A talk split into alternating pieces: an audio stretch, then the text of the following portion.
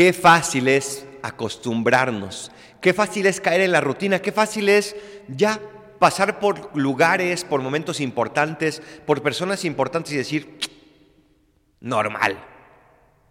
Estamos necesitados de una continua renovación, de un seguir apreciando lo que vale. ¿Cuántas veces hemos pasado por un crucifijo y decimos, ah, está bien, qué bonito?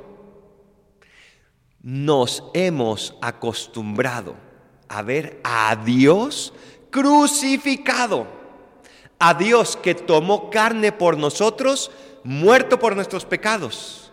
Nos hemos acostumbrado ya a eso.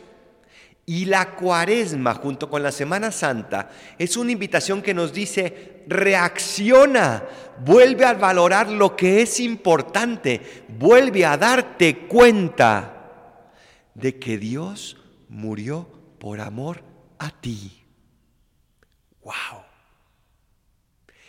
Hoy vemos cómo Moisés tiene que poner esa serpiente para que se curen aquellos que eran mordidos por la serpiente tienen que mirar esa serpiente de bronce y entonces quedaban curados. Es decir, tienen que ver hacia arriba, tienen que ver a la cruz.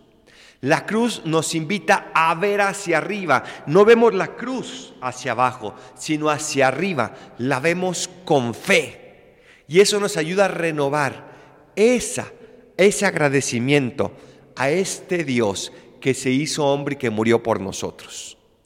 La cruz ya no te dice nada.